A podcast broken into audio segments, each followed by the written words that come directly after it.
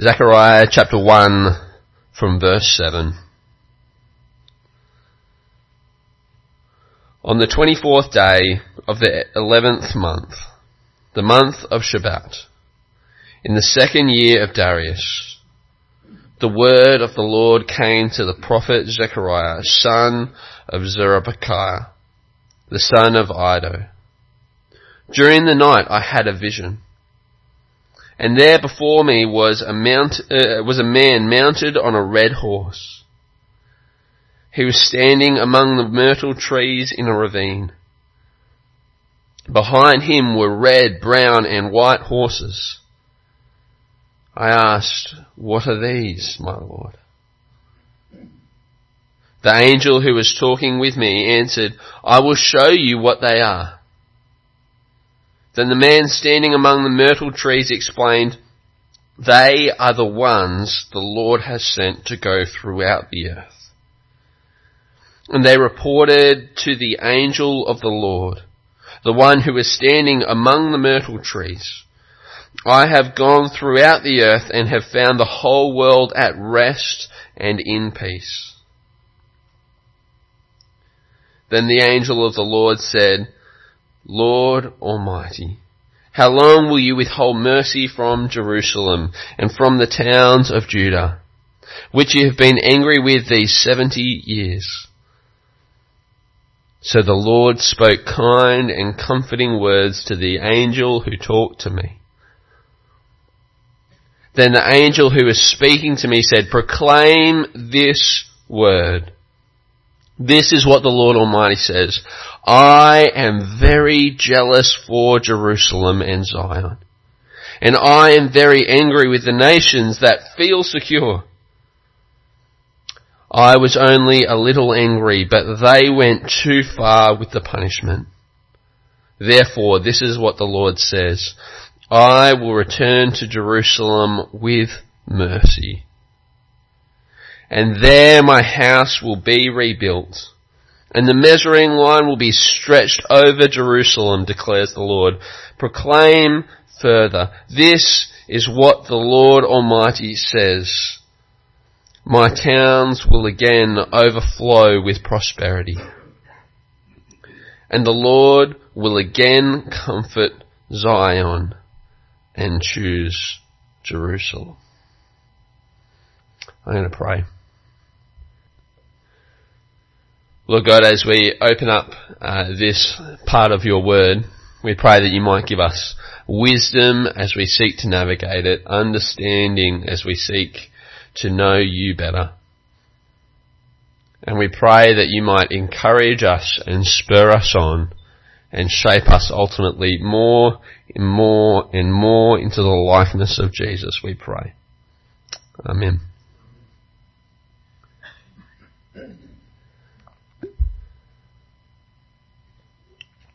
Well, we are continuing our journey through Zechariah.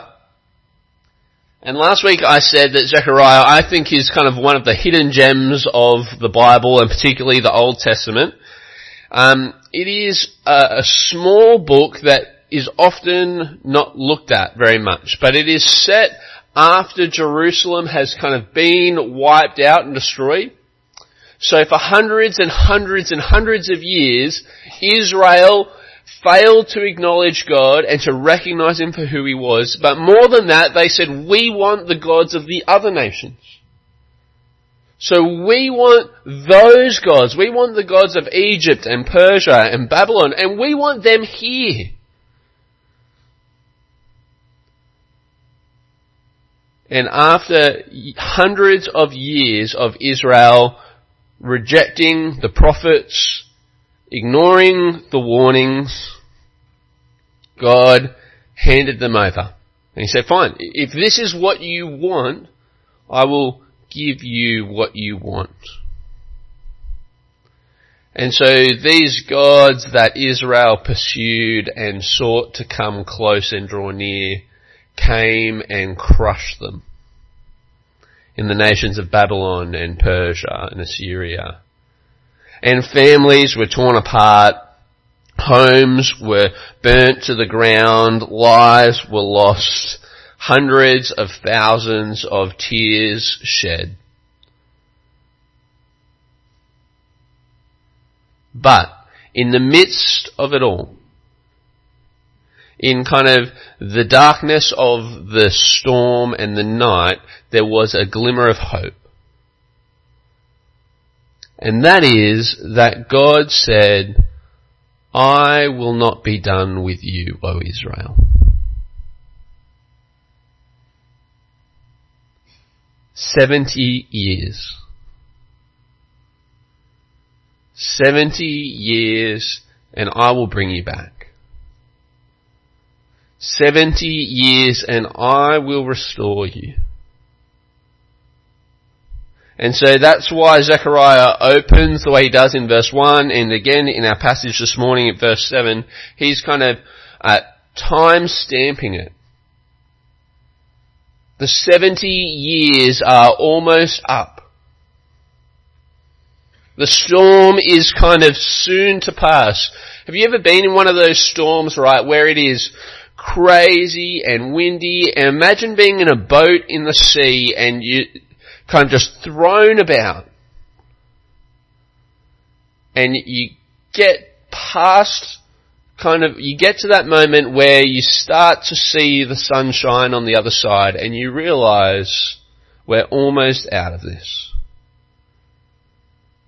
And that's what Zechariah is writing. That's where Zechariah is writing and that's who he's writing to. Of the people in this boat at sea. And so in today's reading we get the first really of, uh, uh, of eight or nine, depending how you break them up, visions. And so you, you should see on the screen they form a bit of like a, a mirror pattern. So one matches with eight, two matches with seven, and then there's kind of a bonus vision right at the end. Uh, and in them there's all sorts of imagery and kind of craziness and mayhem and you're kind of like, what is going on here? Like, what, like, what was going on for Zechariah, right? And, and if you're feeling that, one, it's probably a little bit like your dreams, right?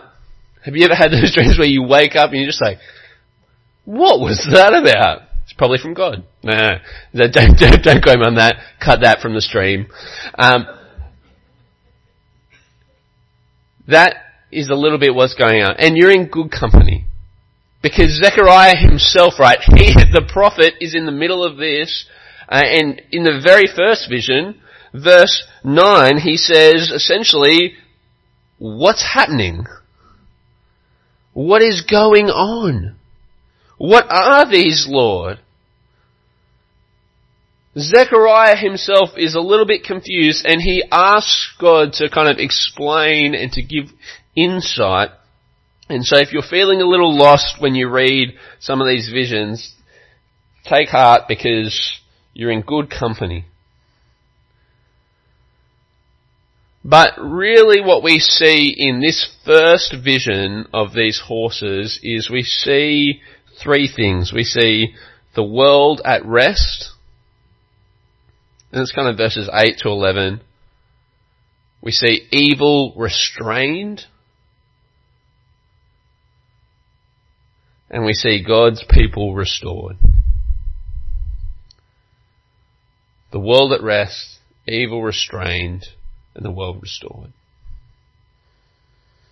If you were here last week, my three points were a call to remember, a call to repent, and a promise to return. I've continued the R's, and Matt has assured me he'll have three R's next week. He does not know that the world at rest. Verses 8 to 11. During the night I had a vision. And there before me was a man mounted on a red horse.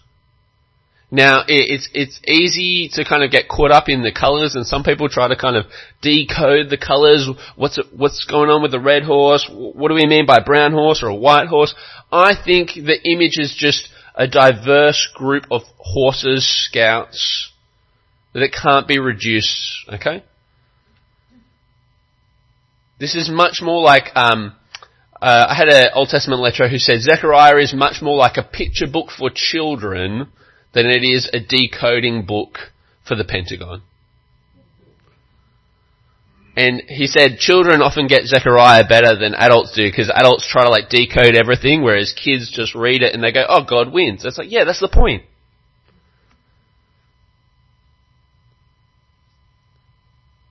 Before me was a man mounted on a red horse. He was standing among the myrtle trees in a ravine. Behind him were red, brown, and white horses. Now horses at the time are kind of the tanks of the ancient world. They are the epitome in battle of kind of power and strength, but more than that, kind of mobility and movement. And so a mounted man was someone who was extremely dangerous. Do you remember uh, um, back in kind of Lord of the Rings when the charge of horsemen in the third film, right? And uh, the battle at uh, where are we? Not Helm's Deep, though there is one there. Uh, you know what I'm talking about. Hundreds of thousands of orcs, and yet Rohan, Rohan thank you. And then the horsemen charge and they just cut through them like a knife through butter. Such is the power of cavalry. Such is the power, such are the power of horses in the ancient world. And so they kind of represent power and freedom and force and mobility.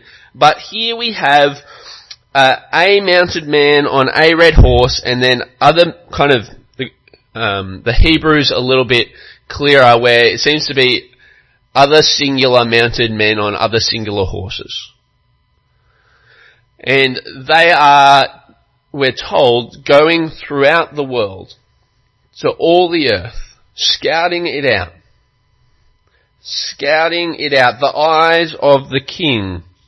Verse 10, and the man standing among the myrtle trees explained, they are the ones the Lord has sent throughout the earth all the earth, unbound, unrestricted, unrestrained, over and aware of all, from all four corners of the globe. And so I, that's what I think is going on with the colours. It's actually more about representing four kind of people, right? Going to all four corners of the earth. No part is unseen. No part is unchecked.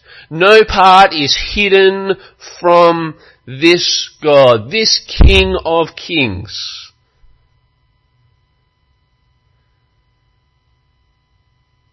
Now imagine for a moment you are a young mother, returns to Israel after being destroyed and decimated return to ruins, needing to rebuild.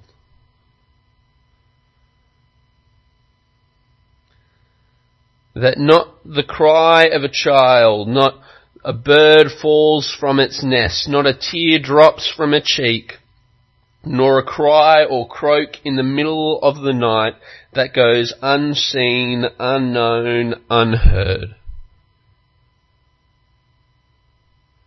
Not a spike in anxiety, not a moment of numbness, not a second of dismay or disillusionment goes unseen by this God. That this is the God, this is the King of Kings who has his scouts watching over every part of the earth. In control completely sovereign, all knowing.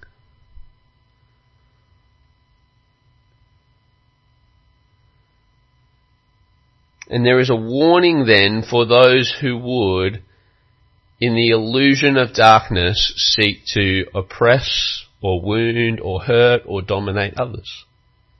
Right? There's a warning to them. It's just, the darkness is just an illusion that our God does not sleep, that our God sees all and is aware of all. And there is a comfort to those who are feeling alone or feeling like they go unseen or are feeling weak and vulnerable. That they are never alone, even in those darkest moments. I didn't know whether I was going to share this, but um, uh, our eldest, uh, particularly when he was younger, used to really struggle with um, feeling uh, quite nervous and anxious. And so we had this bit of call and response thing where it was kind of we, we I would say to him, "What do we say when we feel scared?" And then his line of response each time was to be, God's with us.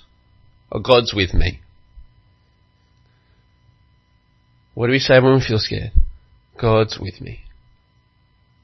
Right? This is Zechariah 1. This is the scouts going through all the earth. Now, I took Jacob down a water slide which, which was so much darker than we thought. Well, I knew it was dark. He didn't. And as we are flying down, Jacob's sitting on my lap, and I just hear this little boy, God's with me, God's with me, God's with me, God's with me, God's with me, God's with me. Right? And it's this moment of kind of joy and pleasure, like this is great, and have I traumatized my son through this? Little ones to him belong. They are weak, but he is strong. In the Dawn Treader, C.S. Lewis's great Narnia work, there's this part where there's this part where they sail into the darkness. And in search to find uh, a soldier, they pull him up on board and he says, flee! Escape! And they say, why? And he says, because this is the place where dreams come true. And immediately they say, well, why would we leave here? And the soldier says, didn't you hear me? This is the place where dreams come true. And, and Lewis writes beautifully and he says, in that moment, each soldier recalled the nightmares and the what ifs that they have had. And they ran for the rigging. That so often in our life and in our worlds we live in the what, what if my husband gets sick and the worst happens?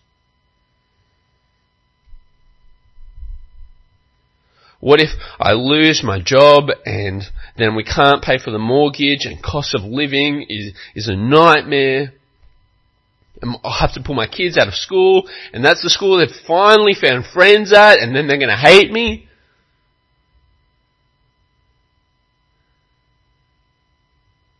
What if the phone call is, it's cancer? We're fighting again and what if this time he asks for a divorce and he says, I just can't keep doing this?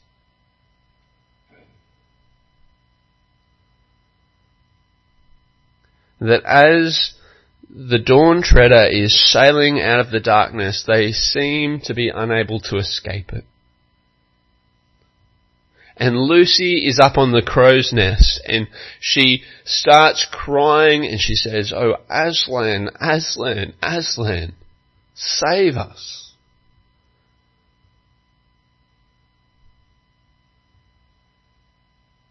And she sees a spark of light. And a bird flies down and around her. And she says, uh, and it says that in that moment, she heard a lion's voice say, courage, dear heart. Courage, dear heart. that even in that world, even in that place where nightmares come true, that even if the worst happens, that Aslan is still king even in that world. That even if the call is as cancer, that even if you lose your job, remember that God is still king even over that world. That nothing is outside of his sovereign will or reign or knowledge. That the moon is still round, whether you can see it or not.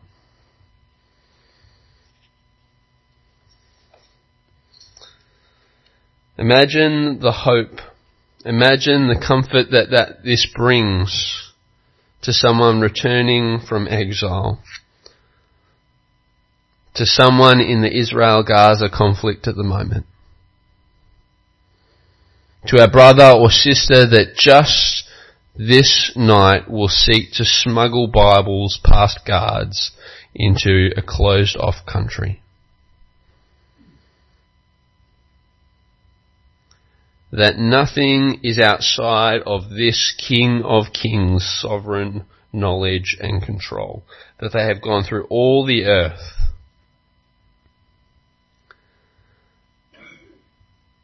And everything is in his hands. And, and some people will push back and go, so Nazi Germany was in his hands? Yes. But what about the concentration camps? What about this trauma that happened in my life? What about this pain, this suffering? How can you trust a God who would allow this? And often I feel in that moment, how could you trust a God that isn't in control of those things?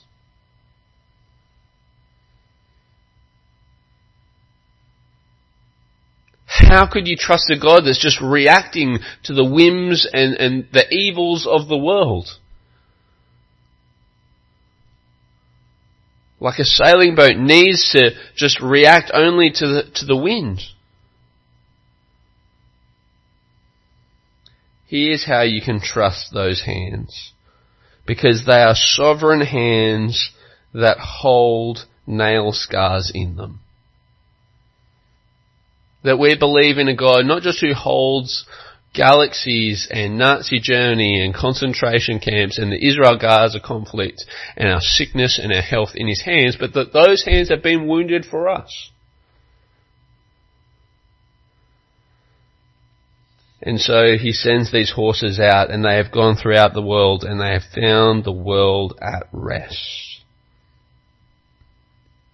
And there is, in some sense, this kind of mixed emotions, I think, in verse 11 when it says, we have gone throughout all the earth and found the world at rest and in peace. In one sense, rest and peace is a great thing, but for those in Israel who have gone through enormous amounts of oppression, the question for them in verse 11 is, well, will they just get away with it then?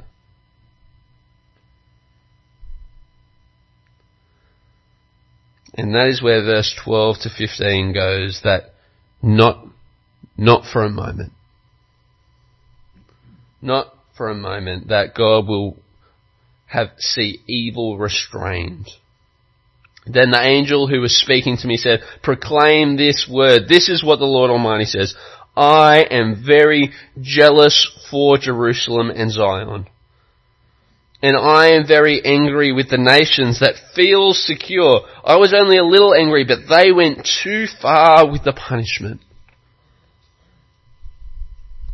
That he will um, ensure that for those who have overstretched their hand, that they will stumble and fall. That he will restrain evil. And we'll get to this, Matt we'll get to this actually next week. It's kind of in the next vision. We'll see that play itself out. And so let me just touch on what fuels next week's vision and what fuels God restraining this evil. And we're told the motive, right?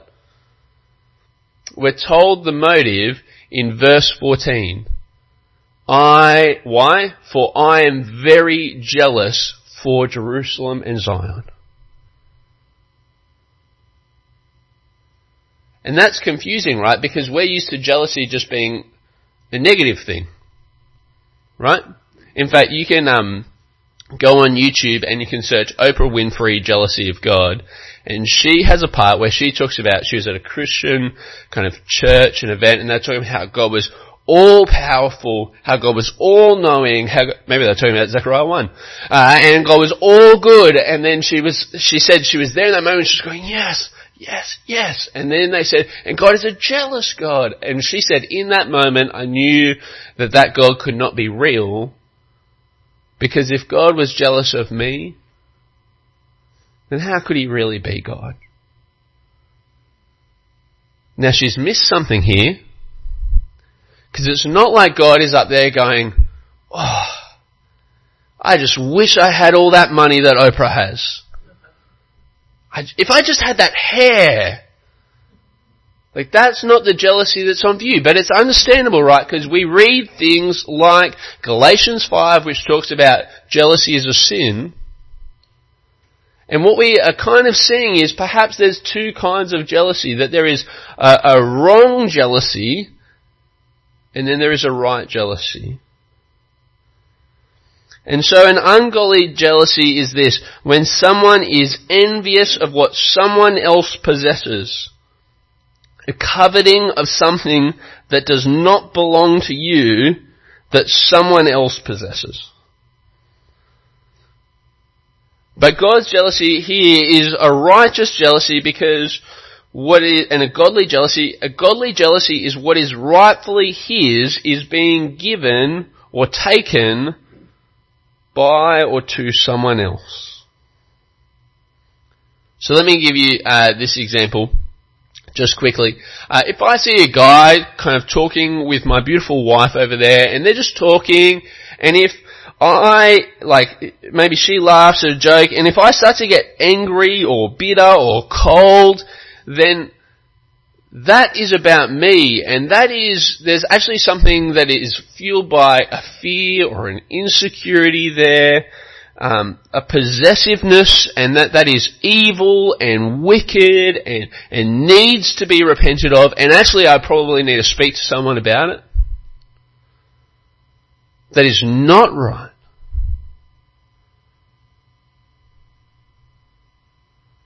And that should have no place in the church and no place in marriage. Let me be clear on that.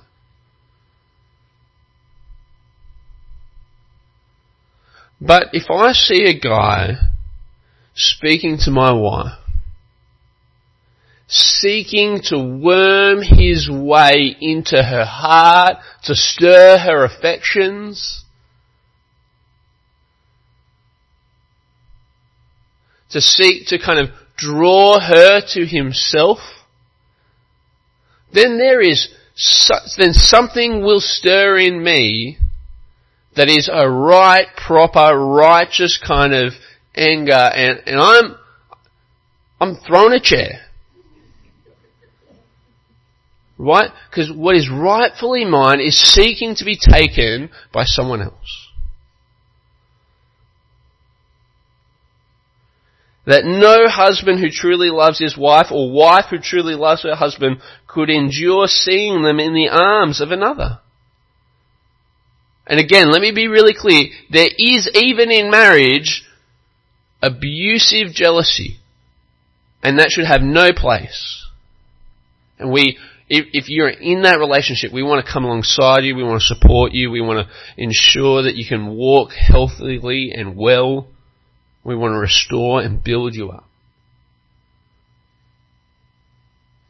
But what we see in Zechariah 1 is a righteous, godly jealousy, that of what Christopher Wright kind of writes. He says this, a God who was not jealous would be as contemptible as a husband who did not care uh, whether or not his wife was faithful to him. Part of our problem with this profound covenantal reality is that we have to, uh, is that we have come to regard religion like everything else as a matter of consumer choice. But God will restrain evil. He will repay the nations for their excessive violence because he is jealous for his name and for his people. He will restrain evil and he will restore his people. Let me just cover this one off quickly. Therefore, verse 16, therefore this is what the Lord says, I will return to Jerusalem with mercy. Imagine hearing that verse, right? And there my house will be rebuilt and the measuring line will be stretched out over Jerusalem. That's kind of an image of kind of uh, to signify the fact that the future is going to be filled with kind of building and expansion. Think about phrase like crack out the tape measure. Call Dan Rolden. Extensions are going on. proclaim further, this is what the Lord Almighty says, my towns will again overflow with prosperity. My towns will again overflow with prosperity, and the Lord will again comfort Zion and choose Jerusalem. And Israel at that time would only see this come to fulfillment in part in part. We're told that they rebuild the temple and they weep because it's not what it was. And so this vision must be talking about a time to come. A time to come when this will happen. About 10 years ago, I was asleep and in the middle of the night there was this crack of thunder. You know those cracks of thunder that you kind of go, am I still alive? It shook the walls and woke me up from kind of a dark, a dark sleep, a deep sleep. And this thunderstorm or whatever happened, I just had, I just remember being just woken up by it and I went, this is it. I genuinely was like, I remember hopping out of bed and I was like, in my footy shorts, like, I'm to walk outside and like I thought, this is it. Jesus has come back. There's trumpets. I'm going to walk outside and I'm going to look up and I'm going to see heaven tearing open like a curtain and I'm going to see heaven descending. I'm going to be seeing thousands of angels and God coming down to me. I was wrong.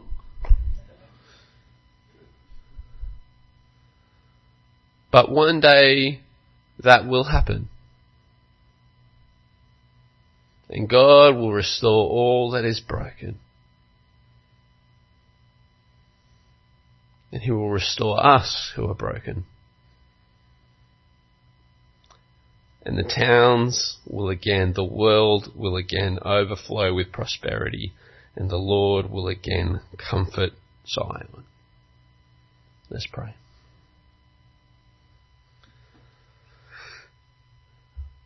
Lord, we look forward to that day.